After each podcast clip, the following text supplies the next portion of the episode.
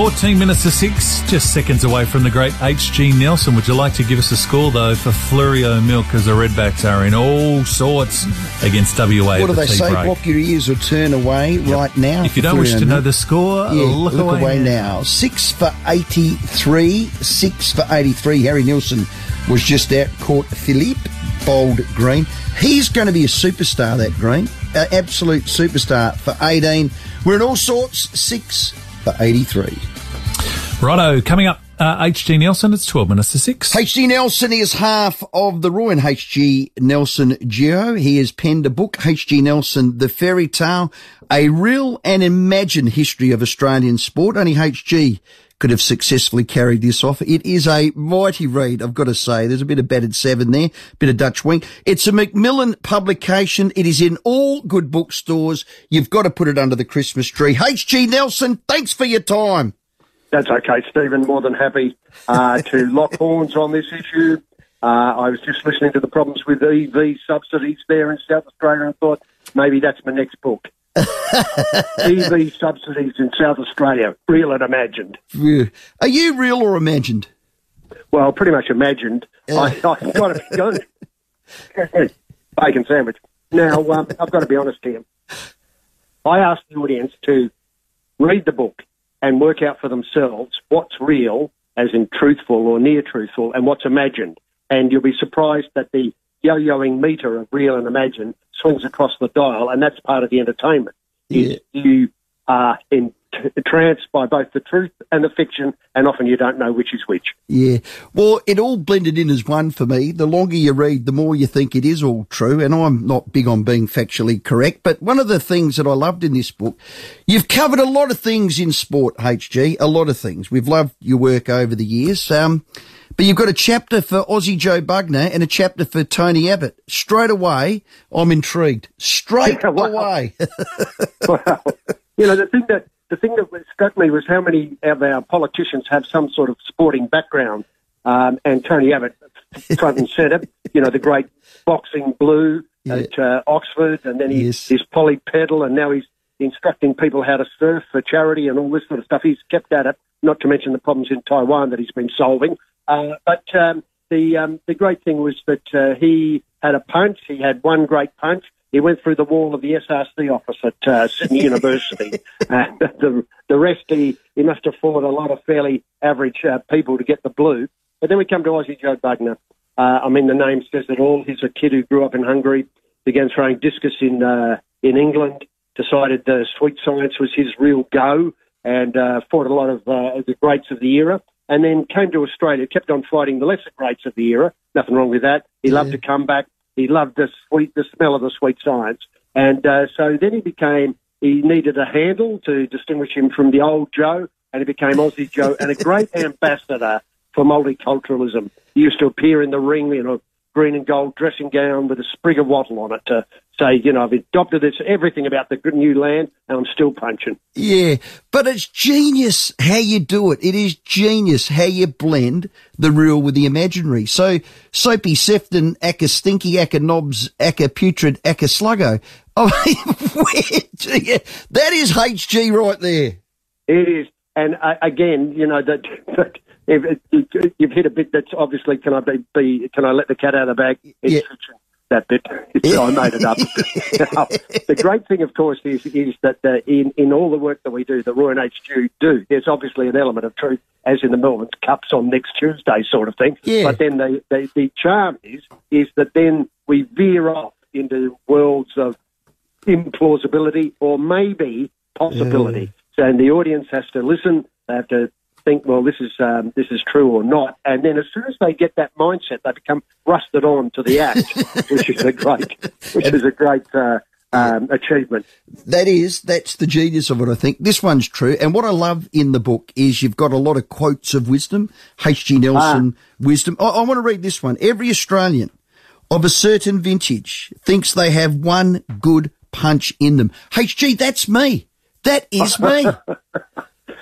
you know, you can ask every everybody thinks they should be in the cricket team for at least one innings on a Boxing Day test, or open the yeah, bowling for correct. the Randwick End at the SCG or the Cathedral End at the Adelaide Oval.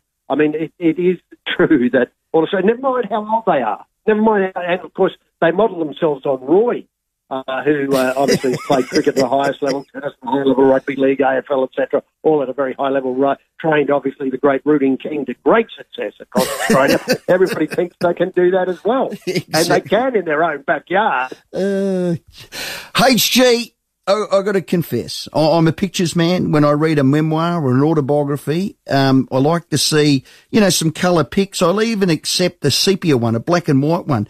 Not one single solitary photo in this book, H.G. Nelson. Yeah, but remember the pictures of the mind. That's what you're getting here. The pictures of the mind. I mean, Stephen, a lot of this stuff, the the idea that they've recently discovered Bradman Pitch in Bowral is going to host 80,000 at a celebratory, celebratory match uh, for the 100th years of uh, England-Australia tests. I think it's 1928 was when we started yeah. playing England. And then in obviously 2028 will be the 100 years and to have a celebratory test on the concrete strip at Bowral and 80,000. I'll be honest here. I tried, but I couldn't get the uh, the Photoshop to work quite as well as I might. the pictures of the mind are often very important here. Yeah. I'm glad you've included, and you had to, because um, I think of Roy and HG. I think of all things HG is the Olympics. The Five Ring Circus made the book. Yes. Yes. yes. Well, well, the, the thing is that uh, I, I, deal with the forgotten years, the first 10 Olympics. Yes. Yeah. Because people are fairly, you know, again, of a certain age, are fairly familiar with what happened after 56 sort of thing. Yeah. Uh, and uh, the, the whole thing was those early years, the, the Wild West years where pigeon shooting and tug of war, all those obstacle courses in the swimming, yes. all that sort of stuff yeah. was, the, was the go. And I've tried to revitalise some of that with Brisbane 3032 in mind. I mean, could you imagine the tug of war being on the uh, on the card in Brisbane? I can. Yeah. Uh, I, I'm not sure. Apparently, the reason why they didn't continue with the tug of war, people lost interest. I find that hard to believe. and not, and were, yeah, yeah, and not one battered sav or how's your mother to be seen in the book, HG? No, that's true. Well, we thought we should move on from some yeah, of those great moments. Fickle. And I've got to, I've got to, um, I've got to be honest here. Is is that the Olympics uh, had their own charm as those who come to in their artwork. They they seem to go wildly. They, they liked the nude in the early artwork, yes. and they liked an attractive uh, form with the laurel wreath just out of on the medals and the posters and so on. I mean, all that's there, yeah, um, and all all with the battered sav and so on in mind in future years. Fantastic. Now, I hear you're already talking to Macmillan, the publisher, for a mm. sequel. I don't know, a part two. I think this is minimum a trilogy. No. Minimum. HG, minimum. I know. Look, that's very kind of you, uh, Stephen. It's uh, great to have your support. And I've got to say is that somebody in my travels suggested 10. 10? 10? No. Yeah. Nah, uh, nah. Look, I think there's certainly a second one. I think there's certainly a second one. And there were there were things like I, uh, partly the deadline, as you know, in these things tends to focus the mind. And uh, so what happened was that I'd already had started on other chapters that I couldn't finish off. A lot more motorsport was going to go. There's a fair slab of Jack Brabham in it, obviously, but there was a lot more motorsport going to go in, especially the hill climb. Yes, uh, my favourite. and you know, and yeah. there was the surfing, the big slab of surfing in it as well. Obviously, yeah. a trip out to Cactus and so on in Beautiful. the surfing. Uh, so that's all to come.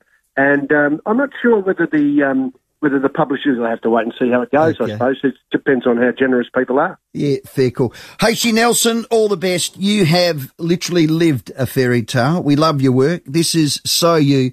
It is actual genius, and I don't say that lightly. The way you weave it in is just poetry, mate. Well done. Congratulations and thanks for your time. Well, thanks very much, Stephen. Thanks for your interest. You know, it's so hard to get people in this day and age with the social media and all that sort of stuff to relax and talk sport. Correct. It's a credit to you. Correct. H.G. Nelson, you star. Thanks very much. So H.G. Nelson, the fairy tale, a real and imagined history of Australian sport. I couldn't put this one down, honestly. Took three days. It's a great read. Put it under the Christmas tree. It is in all good bookstores. H.G. Nelson, our guest. The last shout. All righto, what do you got for us Might have been a porky buy there. Three days, only got it yesterday. hey, last shout. Don't smoke and mirrors. Yeah. Um, it's Mark Taylor's birthday today. Yes. It is also Davey Warner's birthday today. Nice. So you think of that. You just think of that. New South Welshman. Yep. Both left-handers. They are. Both yes. test openers. Mm-hmm. Both had massive asses. I mean, massive. I just want to ask a question to the listeners as they're home, driving home or sitting home or whatnot. Who had the better average, Davey Warner or Mark Taylor? Ooh. Just a quick guess. Question. David Warner, 86 tests averaged, 48.09, 24 test stuns. Tubbs. M. Taylor, 104 tests, good skipper too, averaged 43.49. Ooh, Davey. Having said that, with 19 tons, I'd pick M. Taylor Yeah. over D. Warner all day, every day. Just before we go, Josh Cavallo, big story today. You heard Ross Aloisi earlier on the show. Josh is on the project tonight on Okay. Channel 10, so we'll be able to hear from him. And I want to finish with a tweet that came through that said, Adelaide United, just heard Ross Aloisi speaking to Rowie on the sports show. Just wanted to say from a 30 year old masculine sport loving gay man with an unsupportive family, I only wish that Ross was part of my family. So well spoken, and you're very lucky to have him, Josh Cavallo. Kind So, words. Very Kind nice words. words. Sports Day, say in the way. We'll see you tomorrow.